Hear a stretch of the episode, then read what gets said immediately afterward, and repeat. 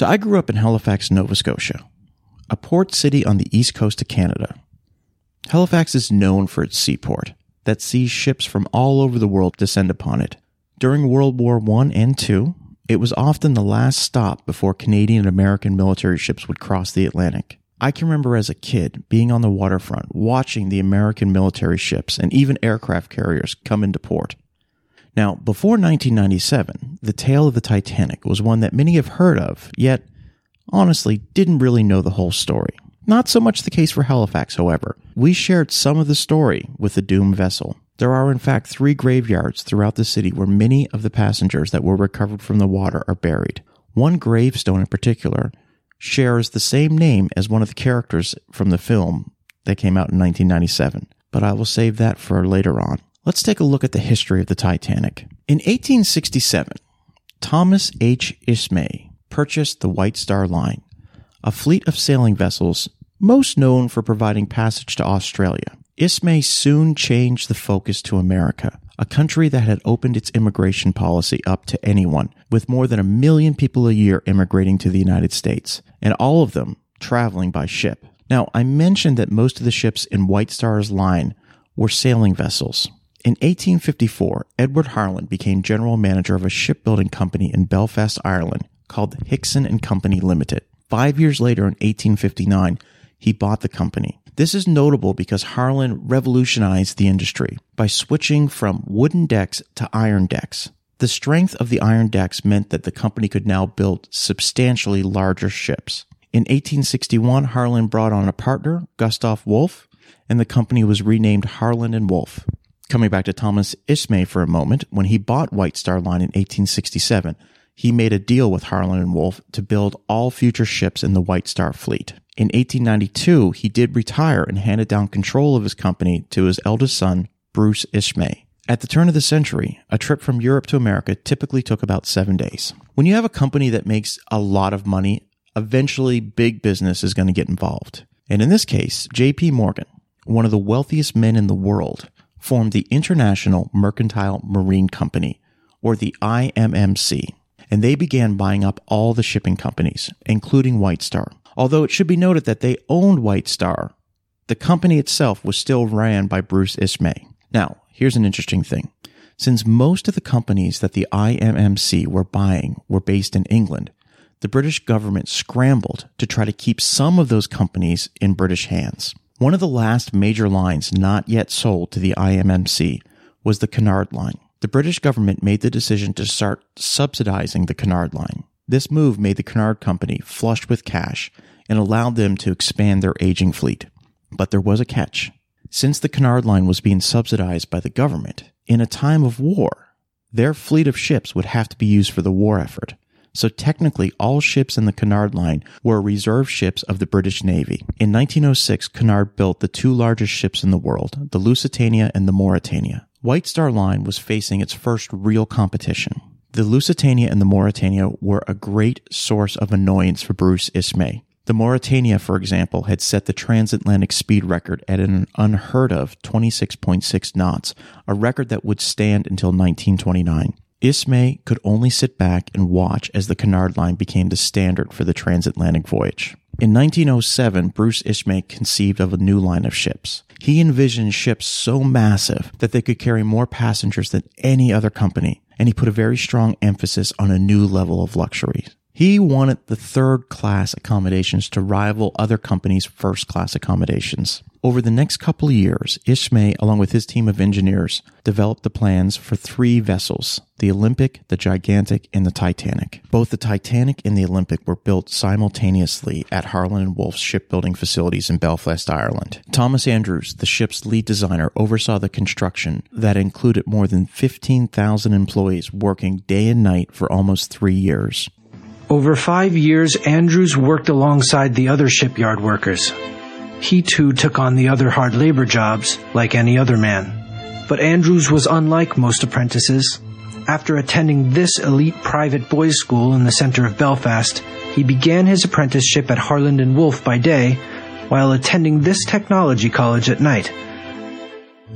Ship design had caught his imagination, and under the direction of Lord Pirrie, Thomas Andrews had become a formidable shipbuilder. Thomas Andrews' passion for shipbuilding was soon matched by his love for Helen Reilly Barbour, the daughter of another linen factory dynasty. Within a year, this wealthy couple were married and moved to this family home in South Belfast, still here today. It was while living here that great Uncle Tommy began a dream of his lifetime. He was to design the three biggest ships the world has ever seen Titanic, Olympic, and Britannic. On the 31st of May 1911, Titanic was launched in Belfast, boasting extraordinary specifications, and Uncle Tommy was at the pinnacle of his career. Upon his death, the family received many cables and letters praising the comfort and courage he showed to others before the Titanic sank.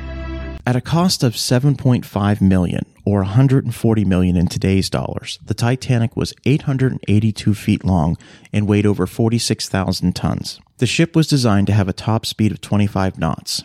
Now, that was not as fast as the Mauretania, but the ship would be far more luxurious. See, the Titanic had sort of a unique design. It was built in sections. It had 16 separate watertight compartments in its hull.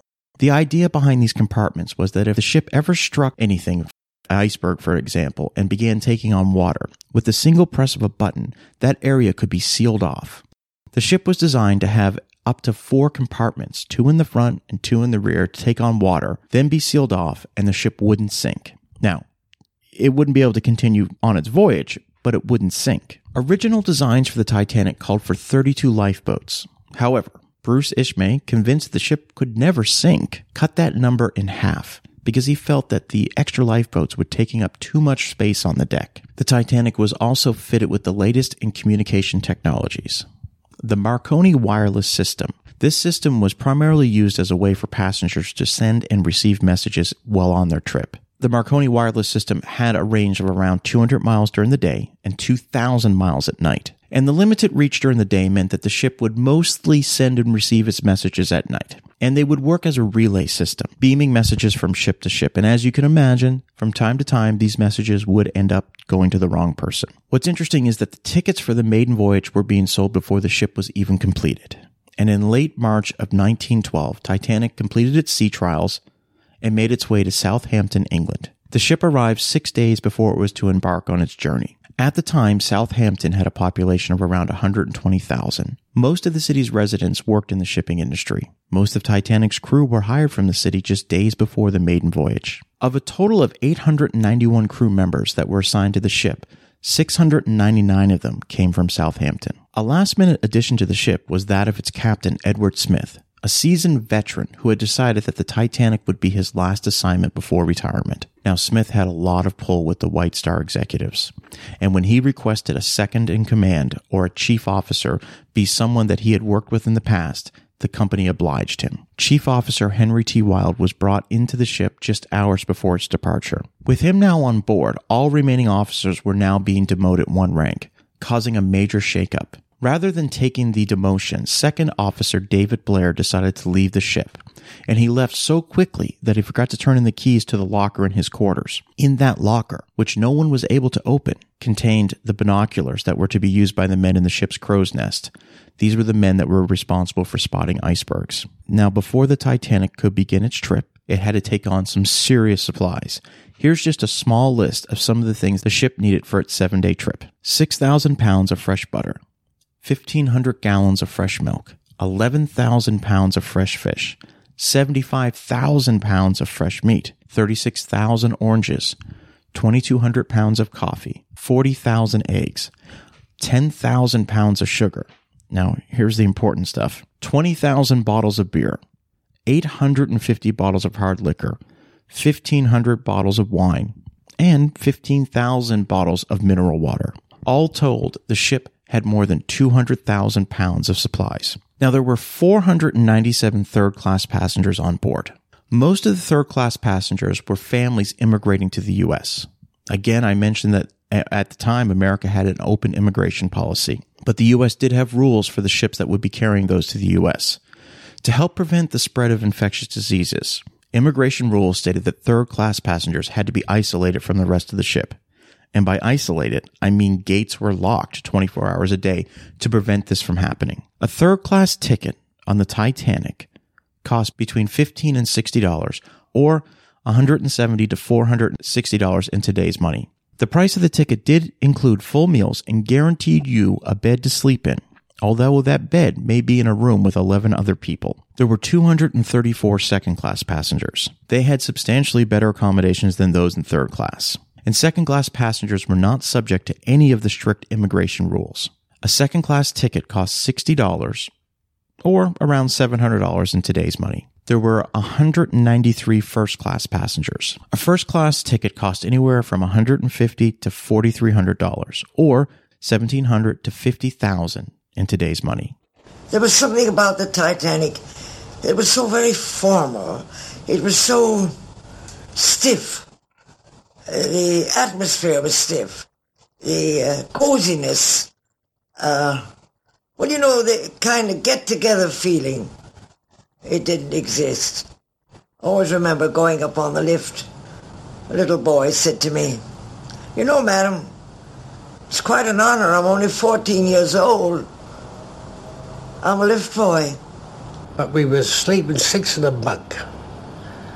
And uh, we were treated like as if we were in a third class restaurant as regards the food. We were not allowed to go in any part of the ship except the, uh, the deck that we were allowed to go on.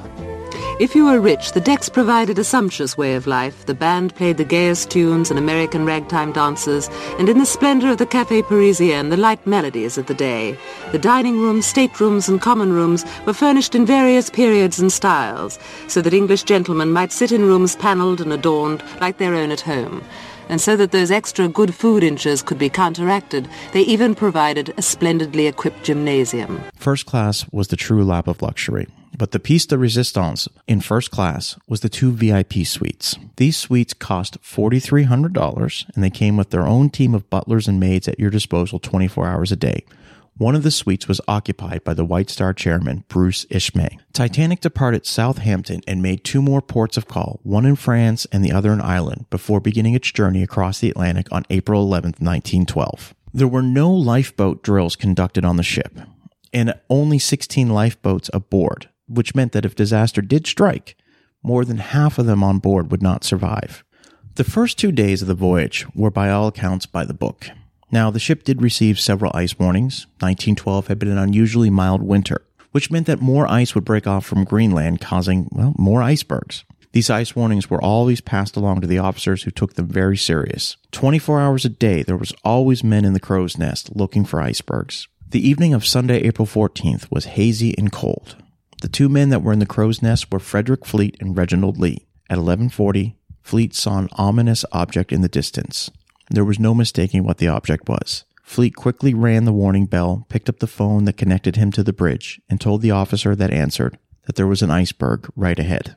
On the bridge was First Officer Murdoch, who ordered the ship's engines to a full stop and then to a full reverse. He also ordered the ship be turned hard starboard, which meant turning the ship left as far as the rudder would allow. The frantic maneuvers the crew attempted were not enough to prevent the Titanic from striking the iceberg. The iceberg made a 300 foot gash on the right side of the ship, causing flooding in five of the watertight compartments. Now, five compartments certainly meant that the ship would eventually sink, but in theory, there would be more than enough time to get most people off the ship. However, a sixth compartment did begin flooding, speeding up the process. When Captain Smith arrived on the bridge, he immediately ordered a damage assessment. During this time, the ship was still moving forward at a half speed. A few minutes after he arrived, he ordered the ship to a full stop. Smith ordered the men operating the Marconi system to stand by to send a distress call. Captain Smith, along with Thomas Andrews, began to tour the damaged areas. Thomas Andrews, Captain Smith, and Bruce Ismay began to discuss the damage, and Andrews made the conclusion that the ship was doomed to sink, estimating that he had 90 minutes left. At 12:05, the first distress call went out. The message read CQD MGY. Now, CQD stood for Come Quick Danger, and MGY were the call letters for the Titanic. The longitude and latitude were also sent out. Now, the now standard SOS was just beginning to be used in 1912. However, most ships would absolutely know what CQD code meant. A Cunard Line ship, the Carpathia, was 58 miles behind the Titanic. The wireless operator, ironically, was trying to contact the Titanic to relay several messages for its passengers. He was able to make contact. He received a distress call passing along to the Carpathian's captain, who turned the ship in Titanic's direction and went full steam ahead. The Titanic had no warning bell or alarms to notify passengers of the impending dangers. The ship's crew members were forced to go door to door, deck by deck, telling the passengers to put on warm clothing and their life belts. Now, it's important to stress that things were surprisingly calm during the first 45 minutes after the iceberg struck, so much so that normal activities continued. Most first class passengers were tired of being out in the cold and returned to their respective cabins. And now let's take up the story from survivors of the Titanic themselves. First of all, an American passenger, Miss Edith Russell, traveling first class. Where were you just before it happened, Miss Russell? In the library. The steward had just called out, 11.30, lights out. So I gave him a few letters to post in the morning, told him I'd pay for the stamps, picked up a book and walked forward to my stateroom, which was on the same deck, A11. And as I got in my stateroom, I switched on the electric light, and I noticed a slight jar, followed immediately by a second one, and a third one, which was quite strong enough to make me hold on to the bedpost. The boat came to a full stop. I walked forward to my window and saw a grayish-white mass drifting by, very much surprised, and decided to take my fur coat and go out on deck and see what it was all about. Well, when I got out on deck, I noticed a gentleman standing by the rail and several people in a large, again, this grayish mass. I said, what on earth is that? That? Oh, madam, that's a lifeboat. Uh, that's an iceberg. iceberg? Gracious, I've always wanted to see one of those things since I was a child. Well, you're seeing it Corker now. There's one-eighth above the water and seven-eighths below. And believe me, that's some iceberg. So, after that, we picked up bits of ice, played snowballs for a little while, and it was very, very cold. I asked one of the officers if there was any danger. He said no, and I went back to bed. As simple as that. No danger as far as you were concerned. No danger. Now, what about Mr. Witter, second class uh, smoking room steward? What did you think the Titanic had hit, Mr. Witter? Well, I didn't think she'd uh, hit anything. I thought she dropped a blade from the propeller, you know. How did you find out what in fact had happened? Well, I, I went down to the working alleyway where my cabin is, number seven Glory Hole. I was standing there talking to two or three fellows, and uh, Carpenter came along, and I heard him say, the bloody mailroom's full of water. I said, what's that ship, mailroom full of water? He said, yes. I said, well, uh, what about those bulkhead doors forward? He said, they're not holding, Jim. Of course, then I walked into my cabin, uh, number seven Glory Hole, and I opened my box. I called everybody. I said, come along, fellas, get up, she's going down. So they, uh, I opened my box, took out some matches, some cigarettes, and I said, come on, fella, get out. What the hell are you talking about? They said, get out of here. And someone threw a boot at me. I said, good night, gentlemen. Just as easy as that. Other first class passengers who kind of had a sense of what was happening began overflowing the area where their valuables were being stored. Once Captain Smith gave the orders to begin loading the lifeboats, a slight panic began to stir over the crowd. However, those in third class were being told very little. Just put on their life belt and await further instructions. By 1245, distress flares were being fired into the air. The lifeboats were designed to carry 65 people per boat. The first few lifeboats that launched had less than half of that number. Over the next 90 minutes, there was a flurry of activity.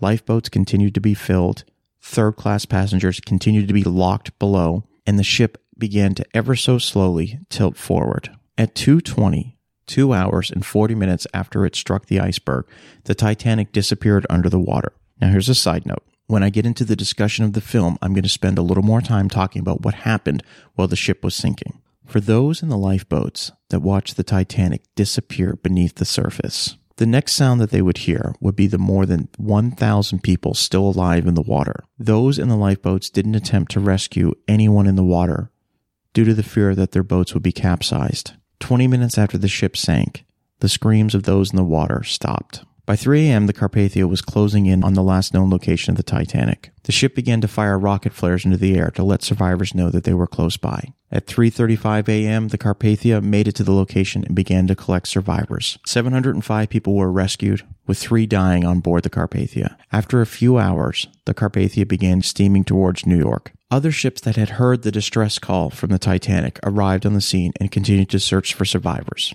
The next morning, conflicting accounts of what happened began to surface in print media. The New York Times had reported only that the Titanic had struck an iceberg and that the fate of the passengers and crew was unknown. Later that day, reports began to surface that all were safe and that the ship was being towed to Halifax. White Star began flooding news organizations with this news. For those in Southampton, where almost 700 of its townspeople were on the ship, that news was met with cheers and celebration. At 2 p.m., Bruce Ismay issued a statement from the Carpathian's wireless system. It read, quote, Deeply regret, advise you, Titanic sank this morning after collision with iceberg, resulting in serious loss of life. Full particulars later. Bruce Ismay. End quote. On Wednesday, April 17th, White Star chartered a ship out of Halifax to go to the last known position of the Titanic and collect as many bodies as possible. While Titanic's 705 survivors were en route to New York, White Star Line sent the cable ship Mackie Bennett out from Halifax, Nova Scotia. It was loaded with ice and empty coffins, and its mission was to look for human remains. Although there had not been enough lifeboats for everyone on board Titanic, there had been no shortage of life belts. They kept people afloat even after death. The bodies Mackay-Bennett found were floating vertically, as if standing, and looked as if they were asleep. The bodies were hauled out of the sea and placed on the foredeck. Each corpse was checked for identification and then either embalmed or, if it had decomposed too much for embalming, buried at sea. All of the identified bodies of first class passengers were carried back to shore. Weights were attached to the 116 other bodies, which were then buried at sea.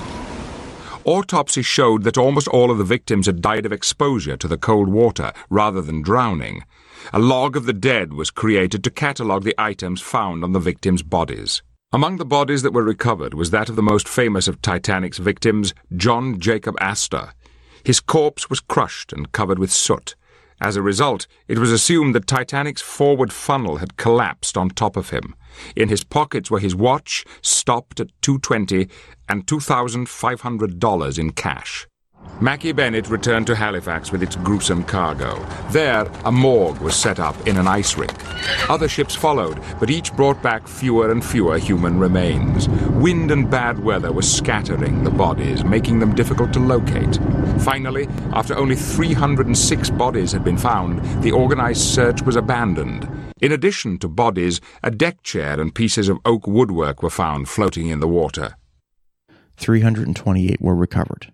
119 of them were buried at sea. 209 were brought to Halifax, with 150 buried in three different cemeteries. To this day, 128 of those have yet to be identified. They simply have numbers on their headstones. In the following weeks and months, several hearings were established in both America and Britain. The captain and crew of the Carpathia were honored for their actions that saved more than 600 people. The captain and crew of another ship in the area, the Californian, which failed to follow proper maritime regulations regarding the use of their wireless system, which was turned off, was heavily condemned. It would later be learned that the California was close enough to the Titanic that many believed that if their wireless system had been on, they would have made it in time to rescue most on board. After the tragedy, the Titanic's sister ships, the Olympic and the Gigantic, which was now named the Britannica, were promptly refitted with 64 lifeboats and reinforced hulls. For Bruce Ismay, the chairman of White Star Line, he would be branded a coward by the majority of the public, many of whom thought that he should have gone down with the ship. He resigned from White Star less than a year after the disaster and was rarely seen in public again. And what do you know of what happened with his journey? Well, being an Ismay, I know an awful lot. Uh, a lot of publications say that my particular branch of the family is the nearest branch to Thomas Henry and Bruce Ismay with the same surname. Uh, we know he was chairman of the White Star Line at the time. We know he used to go, if he could, on all his ships' maiden voyages. Titanic was no exception. Uh, he was on board. He did a lot of uh, of work with the designers in making it one of the most cutting edge ships of its time, uh, leading technology with radio and uh, watertight compartments, uh, which were, you know, pretty unknown at the time or pretty rare at the time. We know um, he he designed an awful lot of the interiors, or if not designed them, he oversaw the design of it all, or a lot of it, being the chairman. Uh, he unfortunately, or fortunately, was on board that fateful uh, day in April 1912 when it did hit an iceberg, and instead of just damaging one of the watertight compartments, it ruptured an awful lot of them, and the ship foundered and ultimately sunk. I know, of course, that uh, there's lots of terrible things levelled at him, which, in my view, are totally unfair. Uh, this was borne out by the uh, inquiries, both the American one and the British one, who found him in no way to be blamed for it.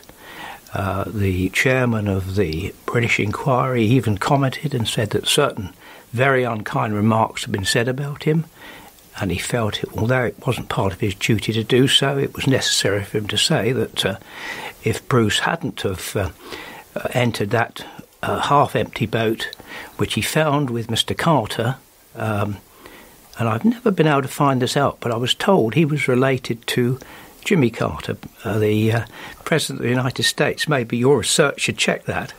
Um, and got on board uh, as it was being lowered with no one else in the vicinity. And this was borne out by other people. The barber uh, gave a statement to that effect on the, on the Titanic, and other people. All it had done was meant one more casualty to the casualty list, and he couldn't see that would have served any useful purpose uh, and uh, he was just lampooned. This was the chairman. Lots of people saying he was an old man and uh, didn't know what he was doing and didn't run the inquiry properly. Uh, just as they said terrible things about Bruce, that he dressed up as a woman and uh, disguised himself to get on board a lifeboat and all sorts of terrible things. And it was one of the last collapsibles, which was half wood and half canvas, but they managed to get off uh, and he'd been helping people board lifeboats for a considerable time before um, he managed to get a lifeboat himself. Uh, I see no blame attached to him at all, and I really, really upsets me even to this day to see books coming out saying terrible things about him, uh, and they, I think they ought to be ashamed of themselves. The Britannica would be used during World War I as a hospital ship and in 1916 it struck a sea mine and sank in less than an hour. However, there were plenty of lifeboats on board and only 38 people lost their lives. The Carpathia was sunk by a German U boat in 1918. In part two, we will look at the search for the wreck of the Titanic. And we will also look at how Hollywood handled telling the story of the Titanic leading up to the 1990s. My name is Dana Buckler, and thank you so much for listening. There were only 705 survivors. Few of them, of course, are still alive today, but amongst them is Major Frank Prentice from Bournemouth. Now, Major, you worked in the purser's office of the ship. You were only 18 at the time, and you were in your cabin here in the midships of the Titanic That's when the right. collision occurred. Now, what was the first you knew of the disaster? Well, we came to a sudden stop. That's the first I knew about it. And it was just like jamming your brakes on a car. There was no impact, no great impact. You couldn't feel. It was just a bit of a shudder, then she stopped. Now, when people realised the ship was actually sinking, were there scenes of, of great panic? At the end, there was it was chaotic. At the end. What was happening? Well, everybody was crying, praying, trying to get into the few lifeboats that were left. No, it was um, pretty sad at the end. You met a woman, didn't you, and you gave her some advice? Yes. Well, Mrs. Clark, I got into a lifeboat. She was having trouble getting her life jacket on. So we fixed that for her and told her. And she didn't want to leave her husband. That was the trouble. Half of the women didn't want to leave their husbands. But anyway, we got her. I got her into a lifeboat as a precautionary measure. And she said, well, Can my husband come with me? I said, No. He'll follow on later on. Well, now, how did you get off yourself? Well, I dropped off the stern just before she sank. So you went right up to the stern yes, here. It was quiet up there. Presumably the stern was a long way out of the water by Well, she was almost vertical when I left her. I was lying, I was hanging onto the board that uh, says keep clear propeller blades. But at the very end, I was lying on it, and then I let go, and I just missed the propellers on the way down. How big was the drop? God, I don't know. Well over a hundred feet. I believe you've still got the watch you had at the time. Yes, I have. Can we have a look at that? Yes. What time did the ship actually sink? I think she went down about quarter past two. Right, well, here's the watch, and the watch says 20 past two. So um, the watch kept going after you'd hit the water, which presumably was freezing. Yeah, absolutely f- full of ice and bits of ice floes and little bergs all round us.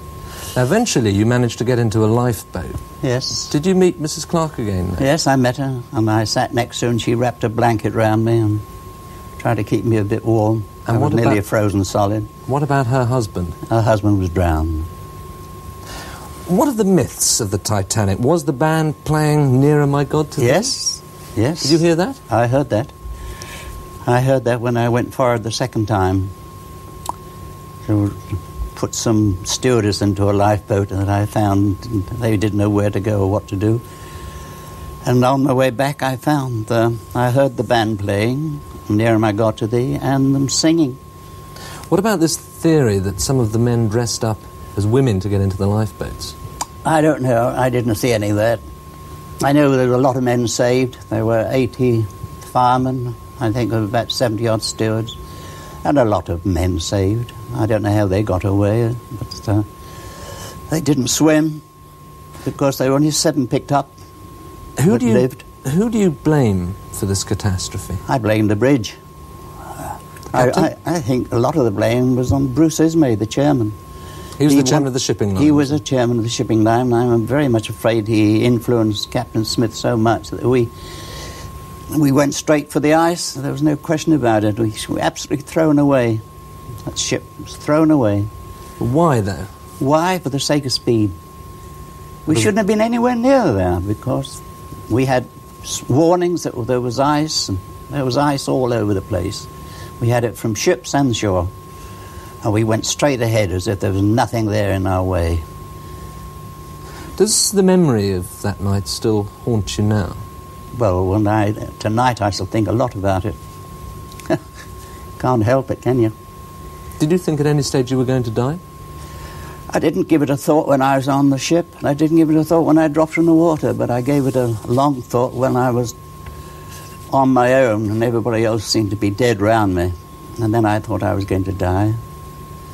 But I had a life jacket on, and I had another one tucked under me and a cushion, and I was just paddling towards where I saw the lifeboats, where I. We sent up uh, rockets from the bridge, and I could see where the lifeboats there were. I was on the poop, I had a very good view. What a dreadful scene uh, that must have been, Major Prentice. Thank you very much for joining us. Thank you.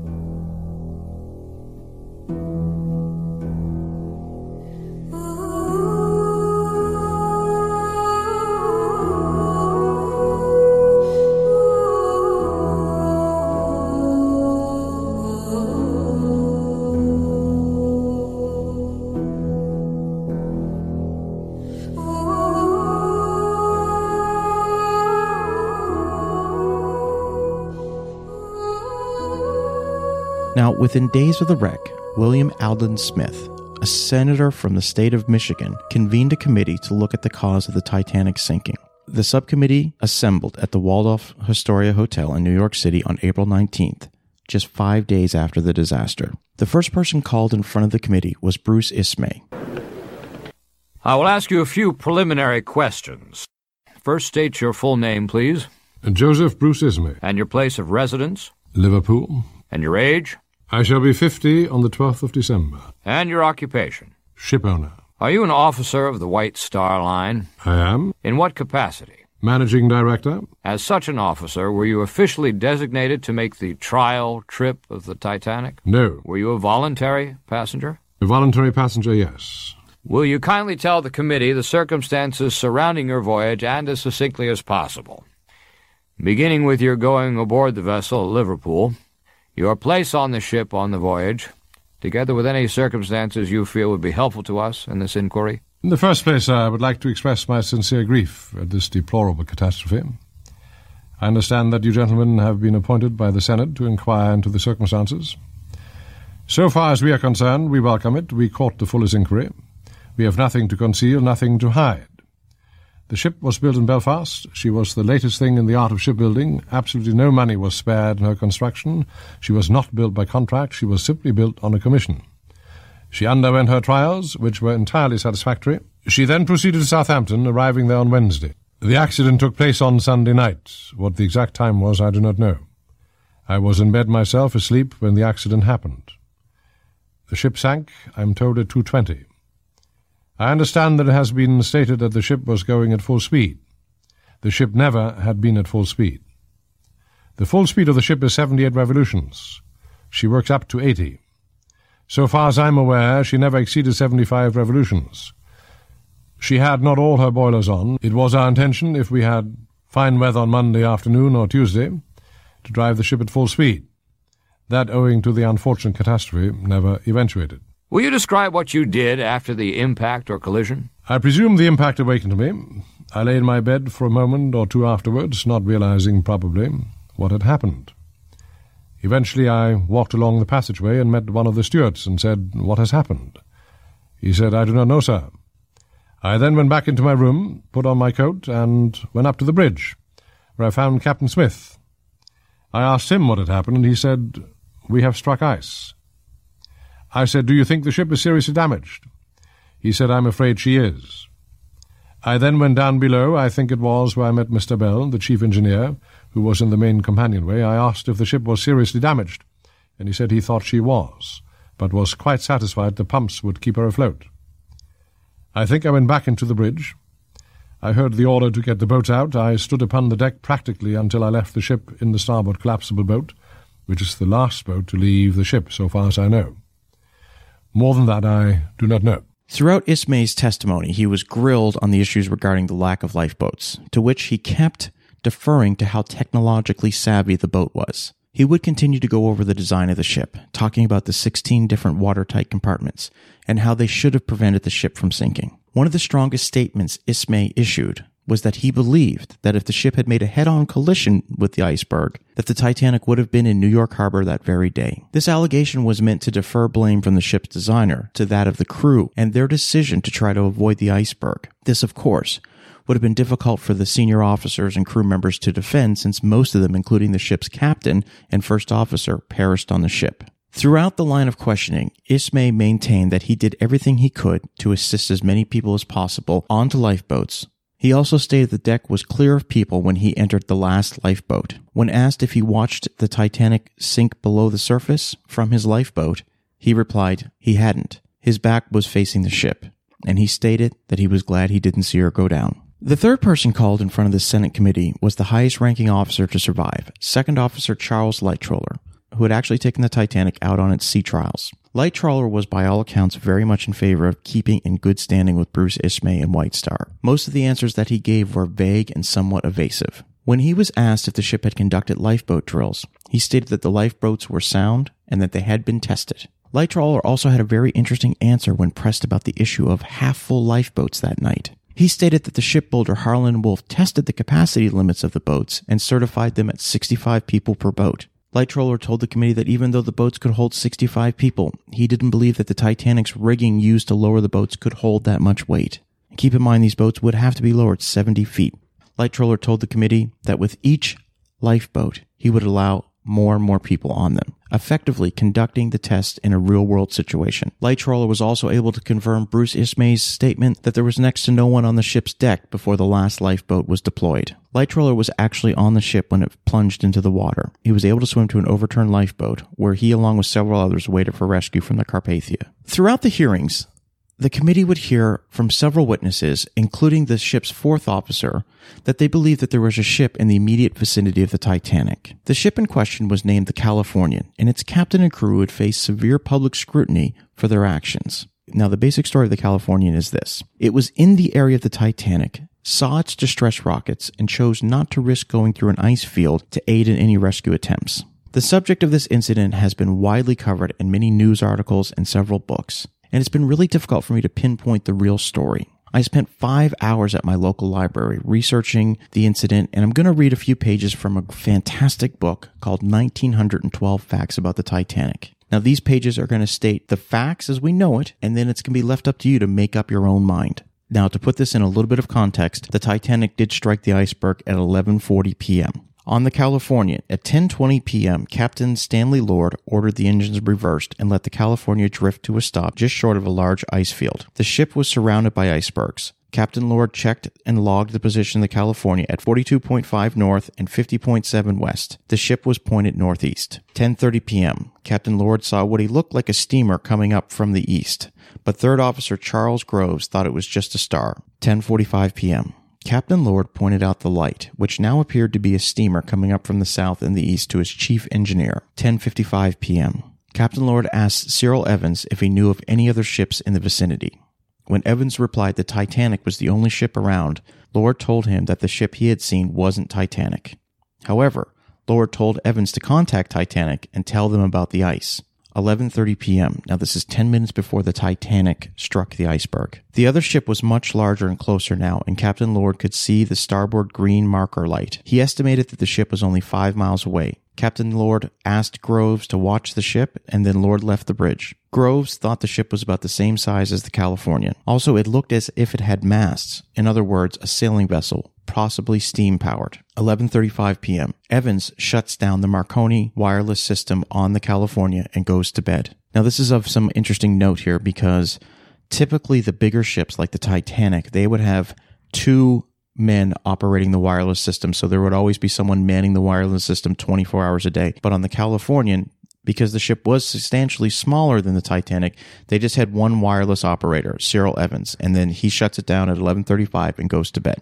12 a.m. Now, this is 20 minutes after the Titanic has struck the iceberg. Captain Lords decides to retire and told his replacement, Second Officer Herbert Stone, to notify him if the other ship directly off the starboard side of the Californian came any closer. Although not underway, the bow of the California was now swinging with the current, and the ship was facing almost due east. This put the other ship due south of the Californian. 12:10 a.m. Fireman Ernest Gill on the deck after his 8 to midnight watch below saw the lights of a large steamer off the starboard side and about 10 miles away, he thought. Gill went down to his bunk and told his mate that the ship was going full speed. 12:15 a.m. Groves, now off duty, decided to stop by the wireless room to listen in on some of the messages. He wore the headphones for a while, heard nothing, and then left. Groves did not know that Evans had not rewound the detector. Now the detector is used, it's sort of it's a way of capturing incoming messages, but it has to be set and it wasn't set. During the 15 minutes between 12:15 and 12:30, Jack Phillips on the Titanic sent a total of 10 distress messages. So what we're seeing here is at 12:15 Groves listened for some messages, didn't find any and turned it off moments before the Titanic started sending out its distress messages. 12:30 a.m. Ernest Gill went back up on deck for a cigarette. About 10 minutes later, he saw a white rocket off the starboard side and about 10 miles away. Thinking it was a shooting star, he waited for a while and less than 10 minutes later, he saw another one. This time, a rocket for sure. Later, Gill reported, It was not my business to notify the bridge. I turned in immediately afterwards. He did not hear a rocket explode or any escaping steam either. Now, let me explain the escaping steam here because this is something that I did not cover on the last episode. This is also something that's not covered in the 1997 film, which we'll talk about uh, a little later on. When the ship came to a full stop and it was starting to take on water, measures were ensured to make sure that these boilers did not explode. And what they did was did a emergency evacuation of all the steam they had. And this caused a ridiculously loud noise for more than 20 minutes. It was so loud that people on the ship couldn't hear each other. This loud noise from the steam forced a lot of people back inside the ship for a good 20 minute period. So this is where it says, the, you know, uh, going back to what it says here, where he did not hear a rocket explode or any escaping steam either. That's what that means. When Second Officer Stone reported to the bridge, he too saw the steamer. Told to watch its actions by the captain, Stone kept an eye on it and noticed eventually that the red port side light was showing, which means it was also facing east, the direction in which it had come. It had turned around. 12:45 a.m. Stone reported a flash in the sky directly over the other ship. He too thought it was a shooting star. Then a few minutes later he saw another flash. These were the same flashes that Ernest Gill had seen. Within the next 15 minutes, Stone saw three more flashes. It appeared to Stone that there was another ship between the California and the ship firing the rockets. At 1:15 a.m., Stone notified Captain Lord down in his cabin of the signal rockets he had seen. Asked if they were private signals, Stone told Lord he didn't know, only that they were white. Lord ordered Stone to keep signaling and, quote, "When you get an answer, let me know." Stone continued to signal and Captain Lord went back to bed. At 1:50 a.m., by now Stone had seen 8 rockets. The last one about 125. Carpathia was now facing almost west southwest and the other ship was still stationary, still with its port side red light showing. 4:30 a.m. Lord was awakened by the officer of the watch, Chief Officer Stewart. It was still dark out. 5:15 a.m. It was getting light now, and Stewart saw a four-masted ship off to the southwest. Concerned that it might be the one that's in trouble, he told Captain Lord that Stone said he had seen a ship fire rockets during the night. Captain Lord had finally decided that it was safe to navigate through the ice field to the west. He had Cyril Evans, the wireless operator, awakened to check with the ship to find out if it needed any help. At 5:20 a.m., Cyril Evans rewound the detector in the wireless room, turned on his set, sent a request for someone to wire back to him that his transmitter was working. He immediately received a message from the Virginian reporting that the Titanic had sank during the night and its position at the time of sinking. The message was given to Captain Lord, who calculated that the California was about 19 miles away from where the Titanic went down. Captain Lord ordered the ship to steam through the ice field, then turn south towards the disaster site. Once through the ice, the California steamed at full speed, 13 and a half knots. 7:30 a.m., the California passed another ship, the Mount Temple, which was stopped in the area that the Titanic had said it struck the iceberg. There wasn't any wreckage, so the California continued south. Passed another ship that didn't have a wireless system, and then the California sighted the Carpathia on the east. After confirming that the Carpathia was picking up survivors, the last lifeboat was picked up at 8:50 a.m. Captain Lord passed back through the ice field and pulled up alongside just as the Carpathia began its trip to New York. After spending a few hours looking for survivors, Captain Lord ordered the California underway for Boston. Captain Stanley Lord to the stand. Place your right hand on the Bible and repeat after me. I, Stanley Lord, do solemnly swear. Don't worry, son. I, Stanley Lord. Captain's more than a match for these stuff shirts. That the evidence I give in this inquiry will be the truth, the whole truth, and nothing but the truth, so help me God. Are you the captain of the SS Californian? Yes. On Sunday, April 14th, did you have to stop on account of ice? I had to stop and reverse engines at 10:21 p.m. What sort of ice was it? Field ice, right ahead of me. Now, close upon 11 o'clock on Sunday night, you saw a steamer's light. It was approaching me from the eastward on the starboard side. She was heading to the westward. Did you then ask your wireless operator what ships he had? Yes. And he said nothing. Only the Titanic. Did you think that the vessel approaching you was the Titanic? No. I remarked at the time that she was not the Titanic. How could you tell that? It's difficult to mistake those ships by the blaze of light. About what distance, approximately, did you consider she was from you? I suppose she was six or seven miles away.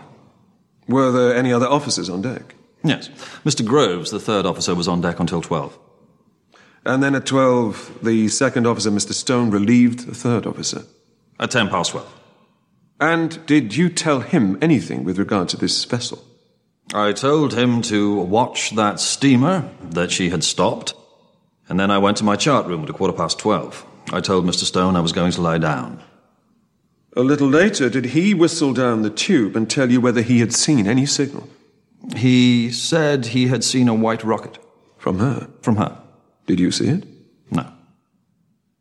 Is it the fact that this vessel from which the rocket appeared was at the time in the position which probably the Titanic was? No. What is in my brain at the present time is this that what they saw was the Titanic. That is in my brain, and I want to see whether I'm right or not. Clear it up if you can. Can you tell us whether you saw one or two masthead lights? I only saw one. You only saw one? And the third officer, Mr. Groves, said he saw two. Now that is important.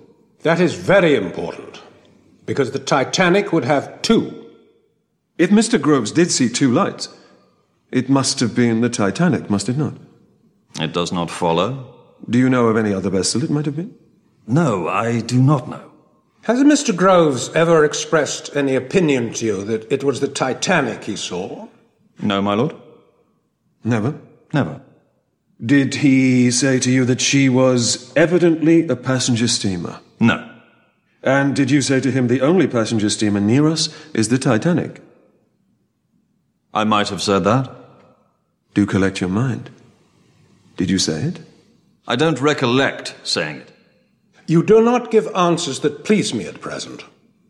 Do you now suggest that you do not remember whether you said it or not? I don't recollect saying anything at all to him that night, my lord. I have heard so many stories about the Titanic after she went down that I honestly don't remember what I heard that night. Do you know of any other passenger steamer near you except the Titanic? I did not. But you knew the Titanic was not far from you. I had no idea where the Titanic was. On the face of it, it doesn't look like Captain Lord or his crew did anything wrong. At least, that is what Lord would always say. And he might be right. There was, however, three major things that transpired that his detractors used against him, and Captain Lord had an answer for each one of them. Number one, the wireless system was shut down for the night. This is correct, and it's also not an issue.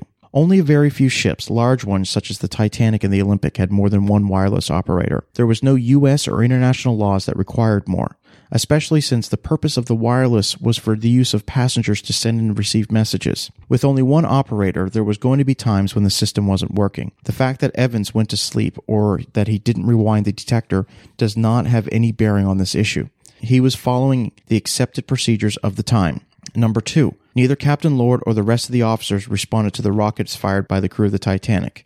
This also happened, and Lord could argue this position too. You see, many ships in 1912 weren't equipped with wireless systems and had unusual methods of communication between them at night, as had been the case for well over a hundred years. Many of these communication forms were the use of rockets, especially white rockets. In fact, the British Board of Trade Regulations, in effect at the time, stipulated that whaling vessels, which often worked in fleets, were to use white rockets to communicate. Why white? Because intra-company communications, such as from one White Star ship to another White Star ship, were supposed to use colored rockets to communicate. There were no British Board of Trade regulations that rockets were to be used for signal distress. Also, the California was in a known whaling area and had seen several whaling vessels that day. The white rockets could very well have been whaling ships communicating with each other. In the third issue, Captain Lord slept through the night while the Titanic sank a few miles away. And the book says, so the guy was tired. His ship was stopped by an ice field. He had a competent set of officers on watch, and the only other ship in the vicinity appeared to be stopped in the ice field too. It was all rather routine.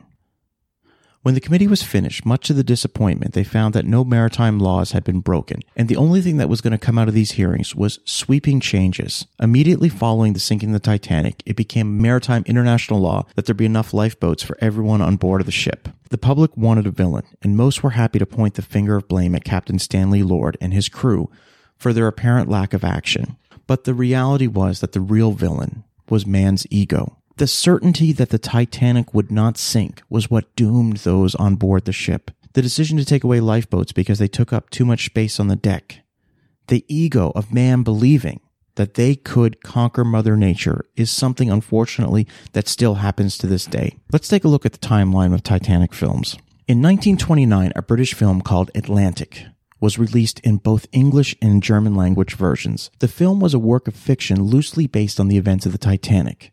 A ship called the Atlantic hits an iceberg on a voyage to New York. Even though this wasn't technically the first film about the Titanic, Dorothy Gibson, a Titanic survivor, appeared in a silent film called Save the Titanic that was released 29 days after the sinking of the Titanic. The Atlantic is notable on this list because it was the first film with sound to tackle the subject of the Titanic. If you still love your wife and daughter, you'd better get them to the boats without delay. Why? The ship's quite safe? Oh, Isn't it? yes. For a couple of hours? You must get your wife into the boat as soon as possible. Of course. That's what I tell her. But I can't make her. You must make her. If you would save her life.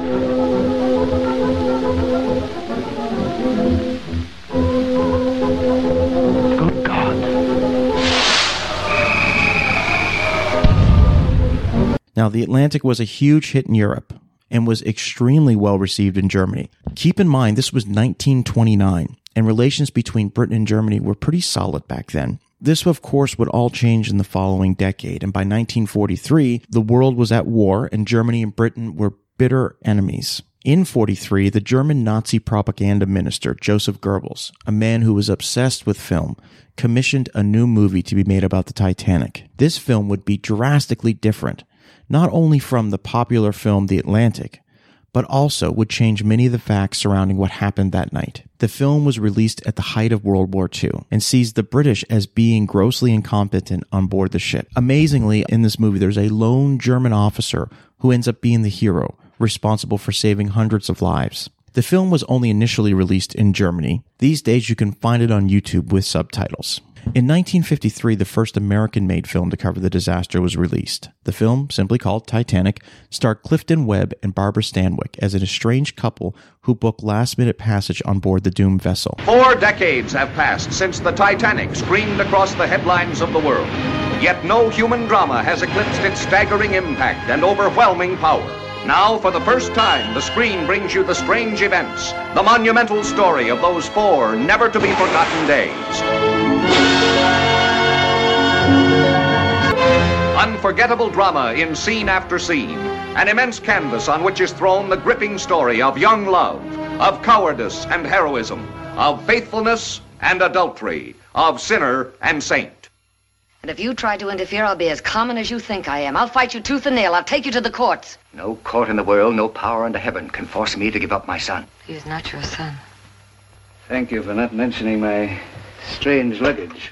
How do you cover that in ten easy words in a wireless to a family that loved you and sacrificed for you?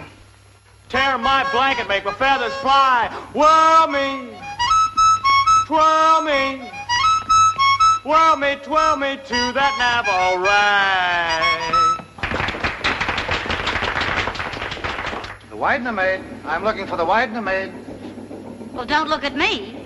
I got so many maids, some of the maids are taking care of the maids.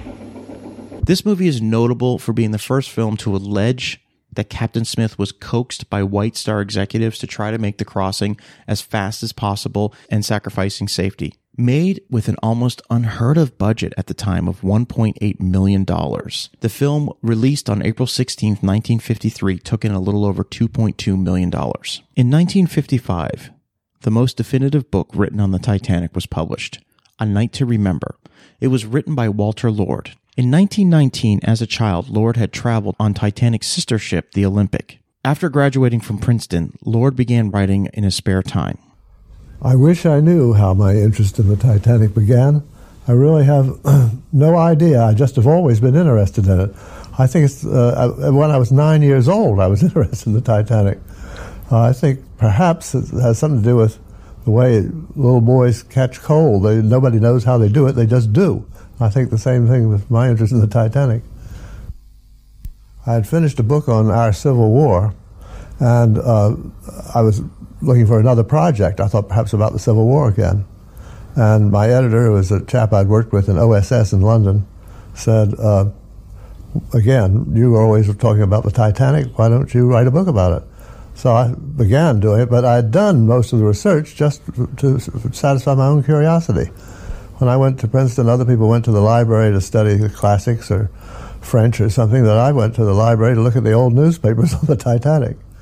I also found the hearings there, the American hearings, and that's a, such a wonderful, uh, unexplored treasury of material on the ship that I gobbled that up too while I was at it.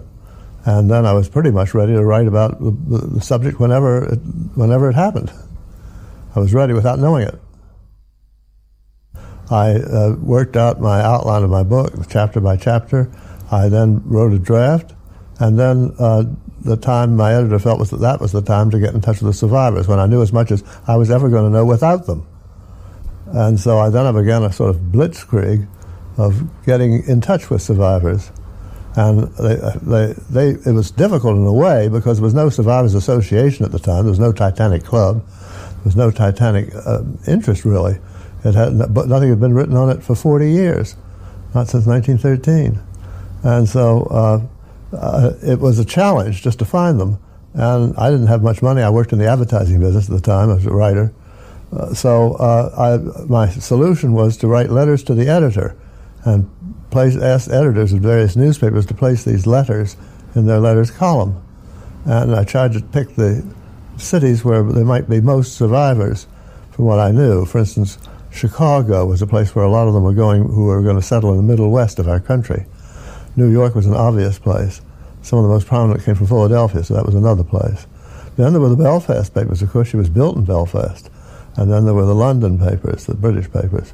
And then, of course, the Southampton Echo and those coastal papers. All I sent barrels of these letters out, each of them, of them uh, informal and personal, not just a form, form mimeographed letter. I sent them a personal letter to the editor and asked them whether they would run it. And an amazing number did. Uh, and then the survivors, uh, the letters said to get in touch with me at my New York address, and then they began writing in. And then, of course, once you got a few of them, they would lead to others. And in the end, I had over 60, 64, I think. But that was the way it was done. And uh, on a very low budget of just a number of postage stamps, I managed to get in a very rich harvest of Titanic survivors. A Night to Remember was only his second published novel. Lord interviewed 63 survivors of the Titanic and was able to put together the most comprehensive timeline of the events of that night in April of 1912. Interestingly enough, his book was the first to mention that the band continued playing music while the ship was sinking. Lord would go on to write several other books on many different subjects, but will always be remembered most for his work on the Titanic. After Lord died in 2002, he bequeathed to the National Maritime Museum in England his huge collection of manuscripts, original letters, and Titanic memorabilia, which he had gathered during his life and used to write A Night to Remember. The book was adapted into a 1958 British film of the same name. A Night to Remember gave audiences the first accurate portrayal of what happened to the passengers after the iceberg struck. Survivors of the uh, Titanic were in attendance when the film had its worldwide premiere in London in 1958. They applauded the filmmakers for their accuracy. The film did have a few inaccuracies, though I will point out, including the depiction of the ship being christened. In reality, this never happened, and some have suggested this created a curse on the Titanic. The other glaring inaccuracy that wouldn't be discovered until 1985 was that in the film, the ship sinks in one piece. Now, many believe that once the Titanic was eventually discovered, that they would somehow be able to raise it from the depths. And that leads us to our next film, a film that tackled that very subject. 1980 saw the release of Raise the Titanic, a film starring Jason Robards and Sir Alec Guinness. And as the title describes, in the film, they do just that.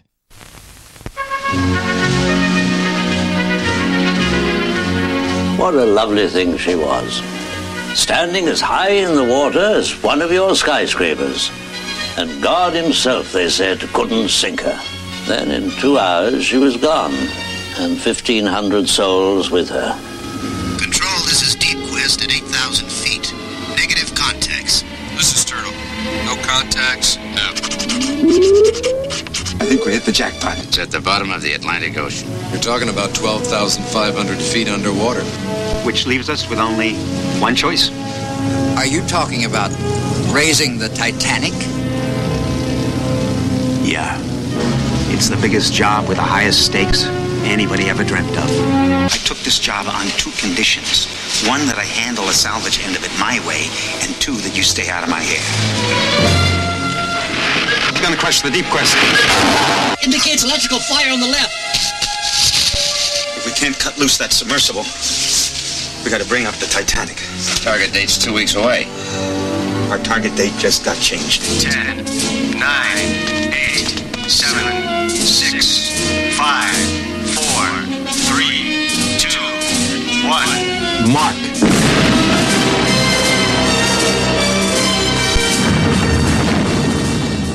The reason is that both scientists and military advisors believe that the ship contains some type of valuable mineral thought to no longer be found on Earth. The military has a plan to weaponize this mineral, and so on and so on. And the movie came out during the height of the Cold War, so there's a lot of Cold War propaganda in the film, and it's pretty much ridiculous. But I will concede that the ending, and spoiler alert, when they actually raise the Titanic, is pretty fun to watch.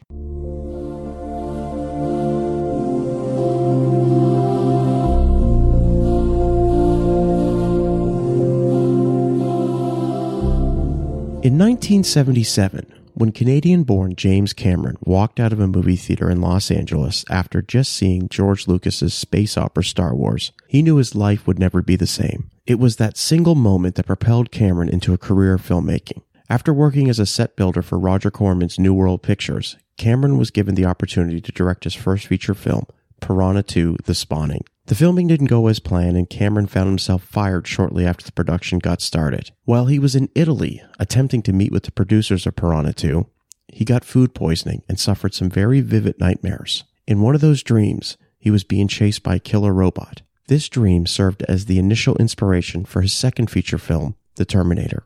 Cameron followed up the success of that film with his third film, Aliens, a hugely successful sequel to Ridley Scott's 1979 horror classic Alien. Cameron's fourth film was the underwater thriller The Abyss, a $70 million movie that was met with critical success but had only a modest return at the box office. The Abyss has become infamous for its behind the scenes antics. Cameron was beginning to garner a reputation of not only being a hands on director, see, he was extremely fluent in all aspects of filmmaking, but also working long days and pushing the actors and crew to their physical and mental limits. Two years after The Abyss, Cameron's fifth film, Terminator 2 Judgment Day, was not only the most expensive movie ever made, but also became the highest grossing R rated film of all time. Side note Terminator 2 was the first R rated film I saw in the theaters. Thanks, Dad. Now, after the success of Terminator 2, Cameron was pondering what his next film would be, and in 1992, he rewatched A Night to Remember, the 1958 classic tale of the ill fated passenger liner, the Titanic. Cameron had always been fascinated with the story of the doomed voyage across the North Atlantic. Just a few weeks after he rewatched the film, he attended a premiere screening of the documentary Titanic Treasures of the Deep, a documentary film made by Cameron's underwater cinematographer on the abyss, Al Giddings. Cameron sat in awe. When the screening was over, Cameron approached Giddings and told him that he wants his next film to be about the Titanic. He followed up that statement by saying his first order of business was to make an actual dive down to the Titanic, something that would have been impossible only seven years earlier. Robert Ballard was born June 30th, 1942, in Wichita, Kansas. While he was still a child, his family relocated to San Diego, California. Ballard was immediately drawn to the ocean and would spend as much time as possible on the many beaches in the San Diego area. Robert Ballard's favorite book growing up was Jules Verne's 20,000 Leagues Under the Sea, and he was determined, even at a very young age, to become an oceanographer. In 1965, Ballard graduated from UC Santa Barbara with a degree in chemistry and geology. While he was attending college, he also was involved in the Army ROTC program, which earned him a commission in the Army Intelligence Reserve program. In 1967, he was called to active duty and did spend some time in Vietnam. Ballard requested a transfer from the Army to the Navy, and it was while in the Navy that he was assigned to the Woods Hole Oceanographic Institute in Massachusetts. His job was a liaison between the Navy and the Institute. Ballard continued his education, receiving his PhD in marine geology and geophysics. Ballard would spend the 1970s making numerous ocean dives around the world, and in the early 1980s, Ballard helped to develop a remote operating vehicle, or ROV, named Argo. Essentially, Argo was an underwater sled that could be towed from a ship on the surface. Argo had forward and side looking underwater cameras that could scan the ocean floor. It could also reach depths of 20,000 feet, which meant that it was possible to scan 98% of the ocean floor. Ballard was convinced that Argo could be used to help locate the Titanic. However, an expedition to search for the Titanic would have cost millions, and securing that kind of funding based solely on a hunch was damn near impossible. In 1982, Ballard approached the Navy about possibly funding an expedition. The Navy really wasn't interested in supporting a search for the Titanic. They were, however, interested in Argo and the practical uses the ROV might have for official Navy business. In a surprise move, the Navy made Ballard proposition. If he was willing to help them survey two nuclear submarines that were lost in the North Atlantic in the early 1960s. The Navy really wanted to know the condition of the subs were in. I mean, they, they were nuclear subs, they had nuclear reactors, and they wanted to know if they were still intact. If he was willing to do that, then they would be willing to fund his expedition to search for the Titanic. Ballard jumped at the opportunity, but there was a catch. Ballard wasn't allowed to tell anyone that he was surveying these submarines. That part of the mission was classified. To the public, this was a 100% a search for the Titanic. However, Ballard wouldn't be able to begin his Titanic search until after he surveyed the submarines. In 1984, Ballard and his team used the Argo first at the wreck of the USS Thresher. Then the following year, he and his crew surveyed the USS Scorpion. It was discovered that both ships had simply imploded into thousands of pieces, and nothing more than postcard sized pieces were left. In the 1984 expedition, Ballard failed to find the Titanic. In his 85 expedition, with just days left, a breakthrough. Using sophisticated robot cameras and the latest sonar equipment, the research vessel found the Titanic at a depth of 13,000 feet. And these pictures prove conclusively, after years of false hopes, that it is the Titanic, the ship once described as unsinkable. They show one of the ship's huge boilers. The stoking doors become distinguishable when enhanced by computer. This archive photograph from the Harland and Wolff shipyard clinches it. It shows the Titanic's boilers and at the bottom those same doors. It's thought the heavy boilers broke loose and ripped through the relatively thin plates of the hull as the liner dived to the seabed. The research team has now sent down colour cameras which should soon provide clearer pictures of the wreck, but they say they have no plans to raise the liner or to explore for its fabled riches. And that promise delighted Titanic survivor Eva Hart, today seeing the ship again for the first time in 73 years. I've said for so long, and, and meant it so sincerely, that I hoped they wouldn't raise her because I feel that's my father's grave, the grave of 1,500 people. And I'm so glad they don't anticipate doing that. At two and a half miles down, the icy water should have helped to preserve the Titanic, but it's beyond the reach of all but remote vehicles. 600 feet is the normal limit for a deep-sea diver. So could the great liner ever be raised? It's impossible. Even at that depth, after 70 years, that hull will have no strength at all. It couldn't stand any kind of lifting, and it's a scrapyard. And so the Titanic will never complete her maiden voyage.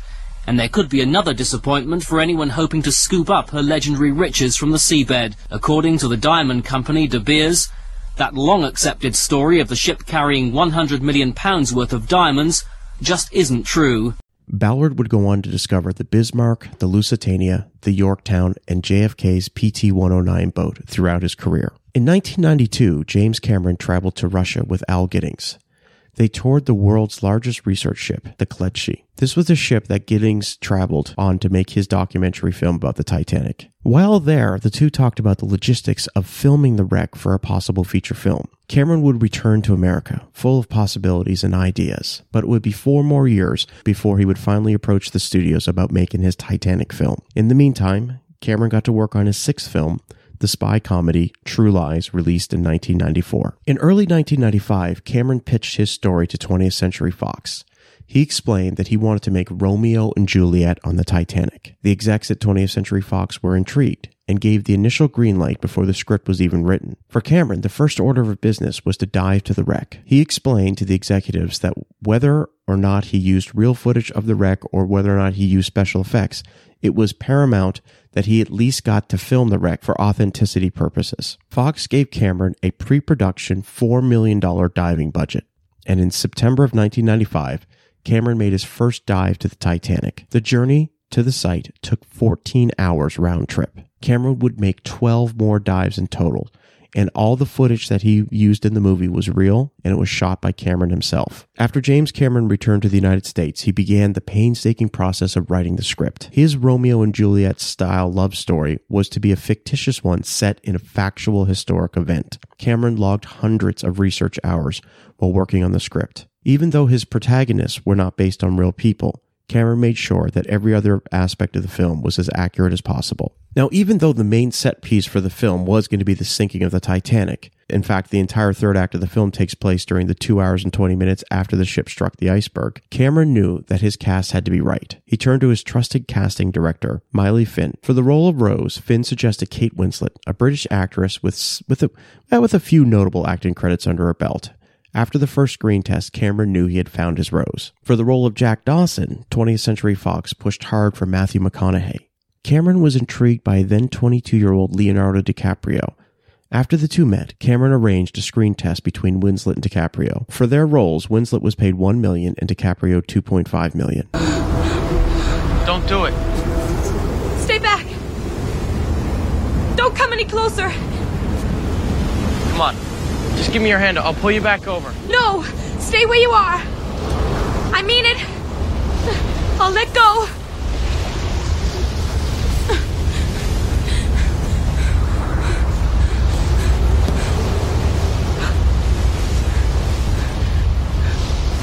No, you won't. What do you mean, no, I won't? Don't presume to tell me what I will and will not do. You don't know me. Well, you would have done it already. You're distracting me. Go away. I can't. I'm involved now. You let go, and I'm I'm gonna have to jump in there after you. Don't be absurd. You'll be killed. I'm a good swimmer. The fall alone would kill you. It would hurt. I'm not saying it wouldn't. Tell you the truth, I'm a lot more concerned about that water being so cold.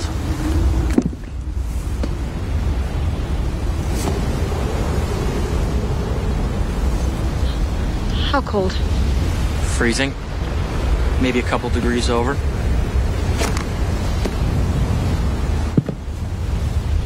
You ever, uh, ever been to Wisconsin? What? Well, they have some of the coldest winters around. I grew up there near Chippewa Falls. I remember when I was a kid, me and my father, we went ice fishing out on Lake Wissota.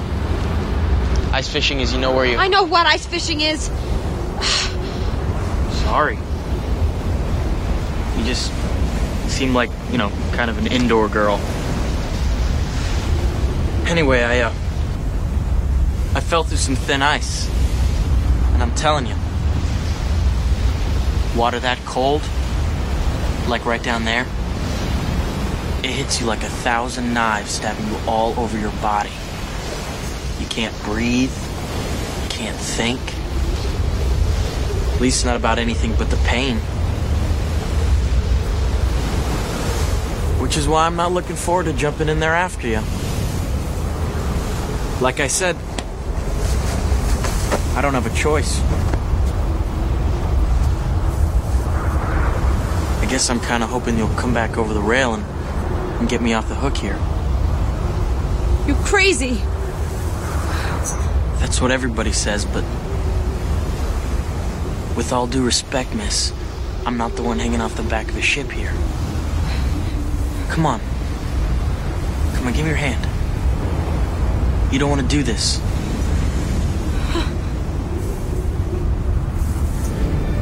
For the role of the main antagonist, Caledon Hockley, Cameron's first choice was Billy Zane. Zane was more of a TV actor at the time, with roles in everything from Matlock to Murder She Wrote. He had a couple movies under his belt. He was part of Biff Tannen's crew in the Back to the Future trilogy. I had hoped you would come to me last night. I was tired. Your exertions below decks were no doubt exhausting.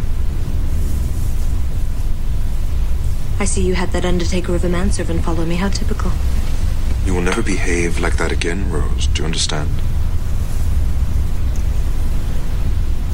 I'm not a foreman in one of your mills that you can command. I'm your fiancé. My, fi- my fiance! Yes, you are, and my my wife in practice, if not yet by law, so you will honor me.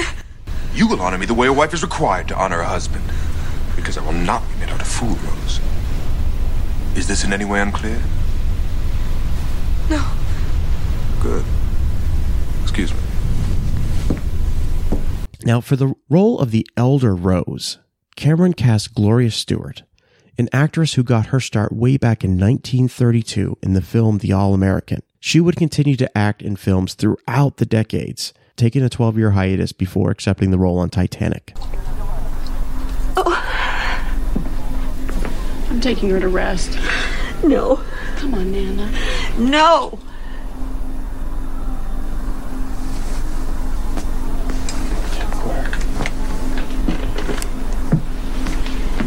Tell us, Rose. It's been 84 years. It's okay. Just try to remember anything. Anything at all. Do you want to hear this or not, Mr. Lovett? It's been 84 years. And I can still smell the fresh paint. The china had never been used. The sheets had never been slept in. Titanic was called The ship of dreams. And it was. It really was.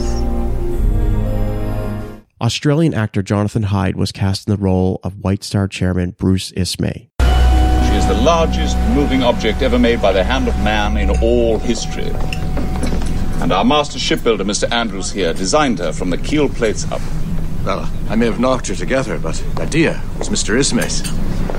He envisioned a steamer so grand in scale and so luxurious in its appointments that its supremacy would never be challenged. And here she is, willed into solid reality. Here, here. Who did they have the plus? The sound. You know I don't like that rose.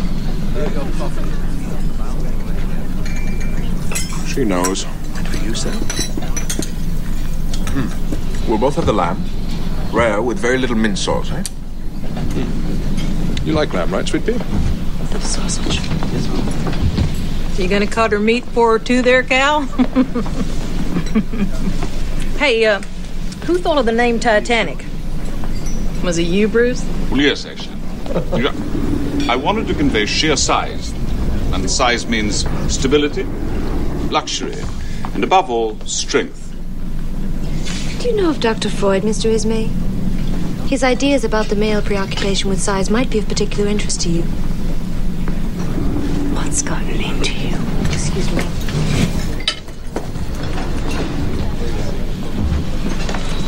I do apologize. She's a pistol, Cal. Hope you can handle her. Well, I may have to start minding what she reads from now on, won't I, Mrs. Brown? Freud, who is he? Is he a passenger? Bernard Hill was cast in the role of Captain Edward James Smith, and Kathy Bates and longtime Cameron regular Bill Paxton rounded out the rest of the principal cast members. By the spring of 1996, Fox was ready to fully greenlight the production. They allocated a $110 million budget, which came with many, many conditions. A summer 1997 release, a guarantee of a PG 13 rating. Now, keep in mind, James Cameron was notoriously violent in a lot of his films. I mean, we're talking about Aliens, Terminator, Terminator 2.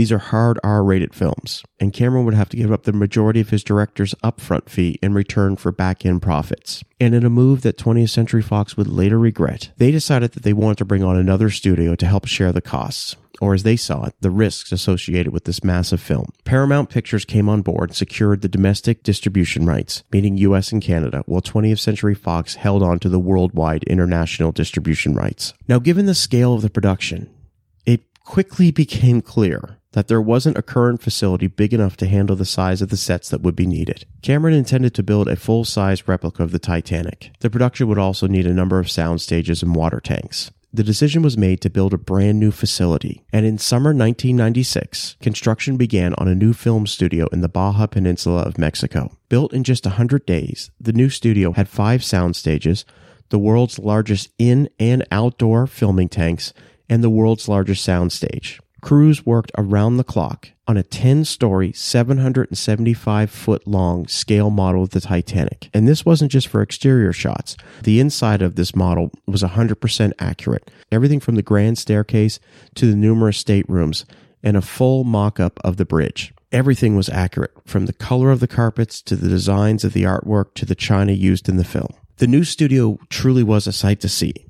It was so impressive, in fact, that when the current Mexican lease owner saw what was being built, they demanded that 20th Century Fox buy the land instead of leasing it. Fox executives were backed into a wall and had no choice but to purchase the land. The $110 million budget was almost all but gone, and filming wasn't even finished. With Paramount Studios maxing out at 65 million, it was up to 20th Century Fox to shoulder and handle the rest of the inflated budget. Now keep this in mind. This production wasn't shrouded in mystery. The media was well aware that Cameron was going over budget. The total production time was slated for 135 days.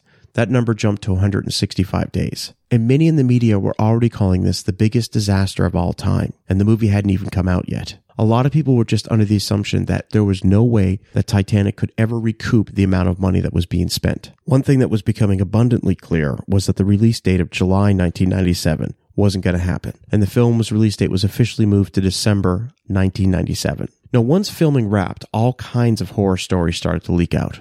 Rumors were abound that there had been trouble on the set. Reportedly, Leonardo DiCaprio was such a prima donna that at times he refused to go into the water tanks unless they were at a specific temperature. While the crew was filming the modern day scenes in Halifax, Nova Scotia, a disgruntled union worker dumped one pound of PCP into a bowl of mussel and clam chowder that the cast and crew had been eating in craft services, sending 75, including James Cameron, to the hospital. And of course, there was always these stories about how many on the production crew were always fighting with James Cameron because his demands were always to work past the union mandated workday. Cameron ended up replacing his director of photography midway through the production. I mean, it was just looking like it was going to be a complete nightmare. Now, to handle the film's score, Cameron enlisted James Horner, a composer who he had worked with on Aliens. Horner had been having issues finalizing the score. The music that he had written for the film encompassed all the tones and emotions, but he didn't have a piece that he thought would fit the end credit scenes. Horner secretly met with singer Celine Dion, and the two recorded the single My Heart Will Go On. James Horner recalled that he waited weeks to play the song for Cameron, stating that he was waiting till he thought Cameron was in a decent mood. Apparently, this was a really rare thing. When Horner played the song, he didn't even tell Cameron who was singing it. Of course, Cameron loved it, and the rest is history. On December 19th, 1997, Titanic was released in the theater and was met with very strong reviews from both critics and moviegoers.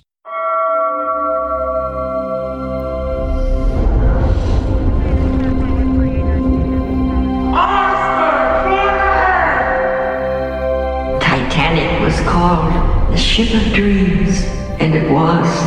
It really was. All right, open your eyes.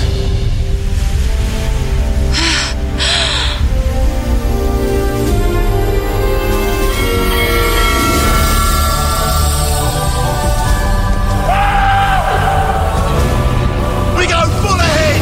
Put your backs into it! Got everything I need right here with me. I figure life's a gift, and I don't intend on wasting it. You never know what hand you're gonna get dealt next. You learn to take life as it comes at you. When the ship docks, I'm getting off with you.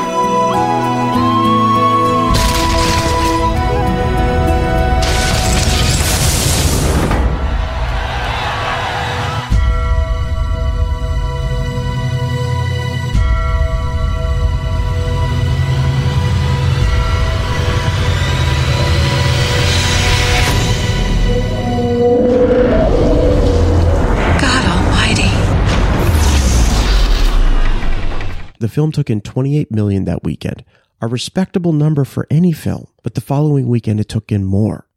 And the weekend after that, even more. Titanic was truly an anomaly. For a film about the sinking of the ship, the movie didn't just stay afloat at the box office, it was riding high on a wave. And when the dust finally settled, Titanic became the highest grossing film of all time, taking in a little over 1.8 billion. And yes, in case you're wondering, Cameron did receive one hell of a back end check. Even with Titanic becoming the highest grossing film of all time, there was still one more record the film had to take on. And in late January of 1998, Titanic was nominated for 14 Academy Awards, including Best Picture and Best Director. Thank you. Well, and finally, it all comes down to this the Best Picture. And the nominees are As Good as It Gets, James L. Brooks, Bridget Johnson, Kristi Zea, the producers.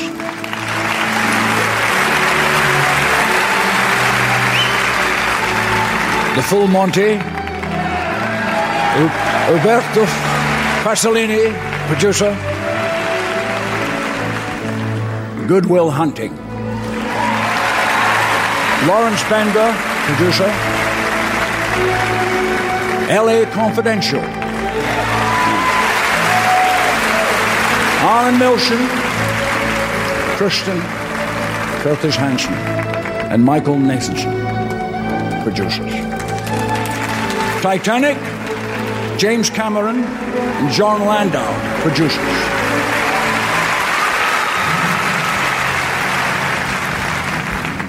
And the Oscar goes to Titanic.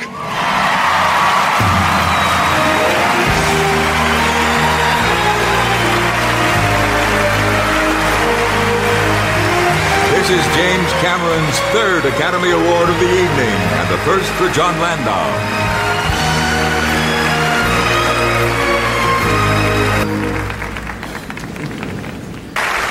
Um, he thanked everybody out and did everything I was going to say, and my eyes are still sort of doing pinwheels from the last one. So I just want to say a couple of things. We're here tonight to celebrate the magic of movies, and I'm grateful every day to get to be a part of that magic and a practitioner in it, and, and I love it. And tonight has been such a great celebration for us, and it seems to somehow express this strange wave that's happened with, with Titanic, where people all over the world have, have opened their hearts to this movie. And that's so gratifying to, to, to all of us that, that worked on it, and we'll be forever, forever grateful to them, the audience, and I know a lot of you are, are watching at home. In the midst of all this euphoria, it's, um, it's kind of hard for us to remember that, that this euphoria and the success is for a film that's based on a real event that happened where real people died that shocked the world in, in 1912. So I'd just like everybody to go with me just for a second on, on something here. I'd like, to, I'd like to do a few seconds of silence in remembrance of the 1,500 men, women, and children who died when the great ship died. And uh, the, the message of Titanic, of course, is that if the great ship can sink, the, un- the unthinkable can happen. The future is unknowable. The only thing that we truly own is today. Life is precious. So, during these few seconds, I'd like you to also listen to the beating of your own heart, which is the most precious thing in the world. Join me, please, in a few seconds of silence for Titanic. Thank you very much. That's about as much as I'm sure Gil Cates can stand. All right, you've really made this a night to remember in every way. Now let's go party till dawn. Titanic would win 11 Oscars. In the aftermath of the movie, the legend of the Titanic could be seen everywhere. Museums around the world began featuring Titanic exhibits. Restaurants began recreating Titanic menus. I remember seeing a commercial on TV where for 1995, you could buy a mock up of the necklace that Rose drops in the ocean. The commercial was complete with a Leonardo DiCaprio lookalike. 1,000 miles due east of Boston, in the unforgiving waters of the North Atlantic, a man will return to the most famous shipwreck of the 20th century, the Titanic. Yeah, I think originally I wanted to sneak back. I didn't want a brass band. I just wanted to go back and, and pay my respects because in a way I was, there was a sense of guilt of having opened Pandora's box by finding it. For Ballard, this is an emotional journey, his first time back in 20 years. Since his remarkable discovery in 1985, the infamous liner has been prodded and poked at, wearing her away.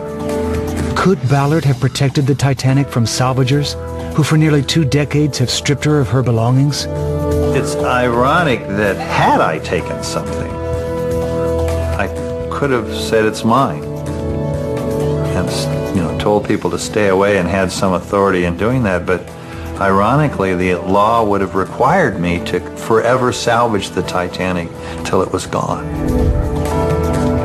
Unlike salvage expeditions, Ballard and his team will take pictures, not artifacts. Uh, I sat on the sidelines for 18 years watching this circus unfold and, and then when I started hearing things that I didn't believe were true that she was just disintegrating before our very eyes that I finally made the decision I, I was going to go back but also I realized that I had to go back with a brass band I had to go back and really make it a public event because it was only by making it a public event that we might have a chance of showing what's really happened to the Titanic and also to get the public and our government to, to protect it. You know, in a cemetery in my hometown of Halifax, Nova Scotia, there's a gravestone that reads J. Dawson.